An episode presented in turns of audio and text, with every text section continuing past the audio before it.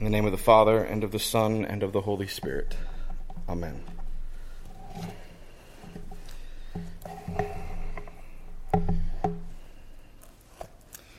In homiletic textbooks, these are books that are supposed to help teach you how to preach, they often say that a good sermon has three main points. So, three main kind of dividers an introduction, a body, and a conclusion. Then they break this down even further and say that the body of the sermon likewise should have three and only three points. And if you're a particularly good preacher, particularly good at crafting your sermons, then all three points will be alliterative. They'll all start with the same letter or same sound or something like that, so that people can go home and remember these three points. In contrast to this model for a good sermon, I only have one point to make this morning, and this is all the introduction you're going to get. My point is right here on the screen. We are all sinners. Full stop. Now, I have a pretty good suspicion about what just happened inside most of your head. Some of you said to yourself, Well, of course I'm a sinner. Okay, that's, that's a good start. The problem is that I don't believe you. I don't think you actually believe that about yourself. Meanwhile, some of you likely said, Well, yeah, I sin, but no buts, no whatabouts. We are all sinners. But here is the good news Jesus Christ came into the world to save sinners. Jesus Christ came into the world to save people exactly like you and me. Look at what Paul says. The saying is trustworthy and deserving of full acceptance that Christ Jesus came into the world to save sinners, of whom I am the foremost. Do you really think Paul was the foremost of sinners? I mean, let's just consider his pre conversion life. He, he goes at great length in other books to sort of describe how holy and how righteous and how upright he was pre conversion. And if you want to say, well, he was a persecutor of the church, sure, but does that make him the foremost of sinners? Was he, I don't know, worse than Judas? That's clearly hyperbole. And that's exactly what Paul is doing here. He's using hyperbole to sort of shock us, to give us a window into how he thinks about himself. He thought of himself as a sinner as the foremost of sinners, as a person who didn't deserve anything that God had given him,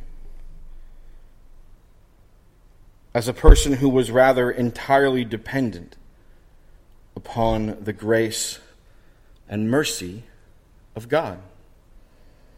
And notice, he doesn't say, of whom I was the foremost. Past tense. He says, Of whom I am the foremost. I am the foremost of sinners, he says, but I received mercy. Mercy. A few verses earlier, he speaks of the grace of our Lord overflowing to him. Mercy and grace, undeserved, to sinners. That's the gospel. So let me be as clear as I can. The moment that you make the shift from thinking of yourself as a sinner in desperate need of the grace and mercy of God to thinking of yourself as a good person who maybe stumbles sometimes but is generally doing okay? The moment your brain makes that shift, it's game over. It's game over. You no longer believe the gospel. If you're not a sinner, then you don't need grace and mercy, and heaven help you if you stand before the judgment seat of Christ without grace and mercy, and instead get exactly what you deserve. If Paul thinks of himself as the foremost of sinners, but you think you're probably doing okay, then something has gone terribly wrong. There are not sinners out there and saints in here. We are all sinners. And thank God for that because Jesus Christ came into the world to save whom? Sinners. Somehow the church today ha- seems to have gotten this all wrong. We see people outside the church living lifestyles that we don't approve of or behaving in ways that we don't condone, and we call them sinners with a scowl on our face as if that isn't precisely the group of people for whom the Son of God came into the world and died on a Roman cross to save. The church today seems to function as if the two most operative words in the economy of salvation are not grace and mercy. We seem to operate as if, for whatever reason, we deserve this as if us inheriting eternal life, inheriting salvation, is us getting exactly what we deserve. But I promise you, despite the way that so many professing Christians talk and think these days, you don't want to live in a world where people always get exactly what they deserve especially when it comes to you and God. What you should want is to live in a world overflowing with mercy, overflowing with grace, overflowing with forgiveness. Because those things are your only hope for eternal life. Let me ask a question. I won't, I won't ask you to raise your hands. I'll just ask you to be honest about the, the answer that you sort of hear in your own head and in your own heart.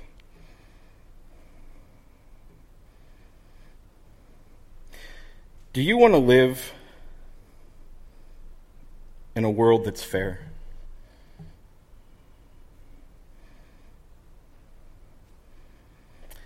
The answer is no. You don't want to live in a world that's unfair because injustice prevails. But you also don't want to live in a world that's totally fair. The world you want to live in, the world you should want to live in, is a world overflowing with mercy, overflowing with grace, and overflowing with forgiveness because that's your hope. That's our only hope for eternal life. And those things aren't fair. When mercy, grace, and forgiveness prevail, people are not getting what they deserve. It shocks me how opposed to mercy so many Christians are today. And the only conclusion I can reach is that it's because we no longer think that we need mercy too. We think we're generally doing okay. And so long as we get what we deserve, everything is going to work out for us. But that is not the gospel of Jesus Christ. In fact, that is anti gospel. The gospel says that I am a sinner, you are a sinner, the people outside our walls are all sinners too. We are all sinners and all in desperate need of grace, mercy, and forgiveness that can only come from God. So we can no longer permit our knee jerk reaction to sin in other people's lives to be one of disgust or disdain or disapproval or rejection. When we see a sinner, think of the parables we just heard. When we see a sinner, what we should see is the lost coin and the lost sheep. What we should see is exactly who we would be apart from the grace of God. What we should see is an opportunity for rejoicing when what is lost is now found. Jesus says at the end of the parable of the lost sheep, just so I tell you, there will be more joy in heaven over one sinner who repents than over 99 righteous persons who need no repentance. But here's the punchline in case you don't already see it. There are no 99 righteous persons who need no repentance. Not me, not you, not now, not ever. There is only one righteous person who needed no repentance, and unless you're Jesus of Nazareth, you're not him. There aren't 99 righteous people and one unrighteous. There are a hundred unrighteous people and one person who knows that he's a sinner. And in the parable, that's who you want to be. So I'll say it again. I'm a sinner. You're a sinner. The people outside our walls are sinners, but here's the gospel. The saying is trustworthy and deserving of full acceptance that Christ Jesus came into the world to save sinners. So I'm a sinner. You're a sinner. The world is full of sinners. And thanks be to God, because Jesus came to save sinners. Amen.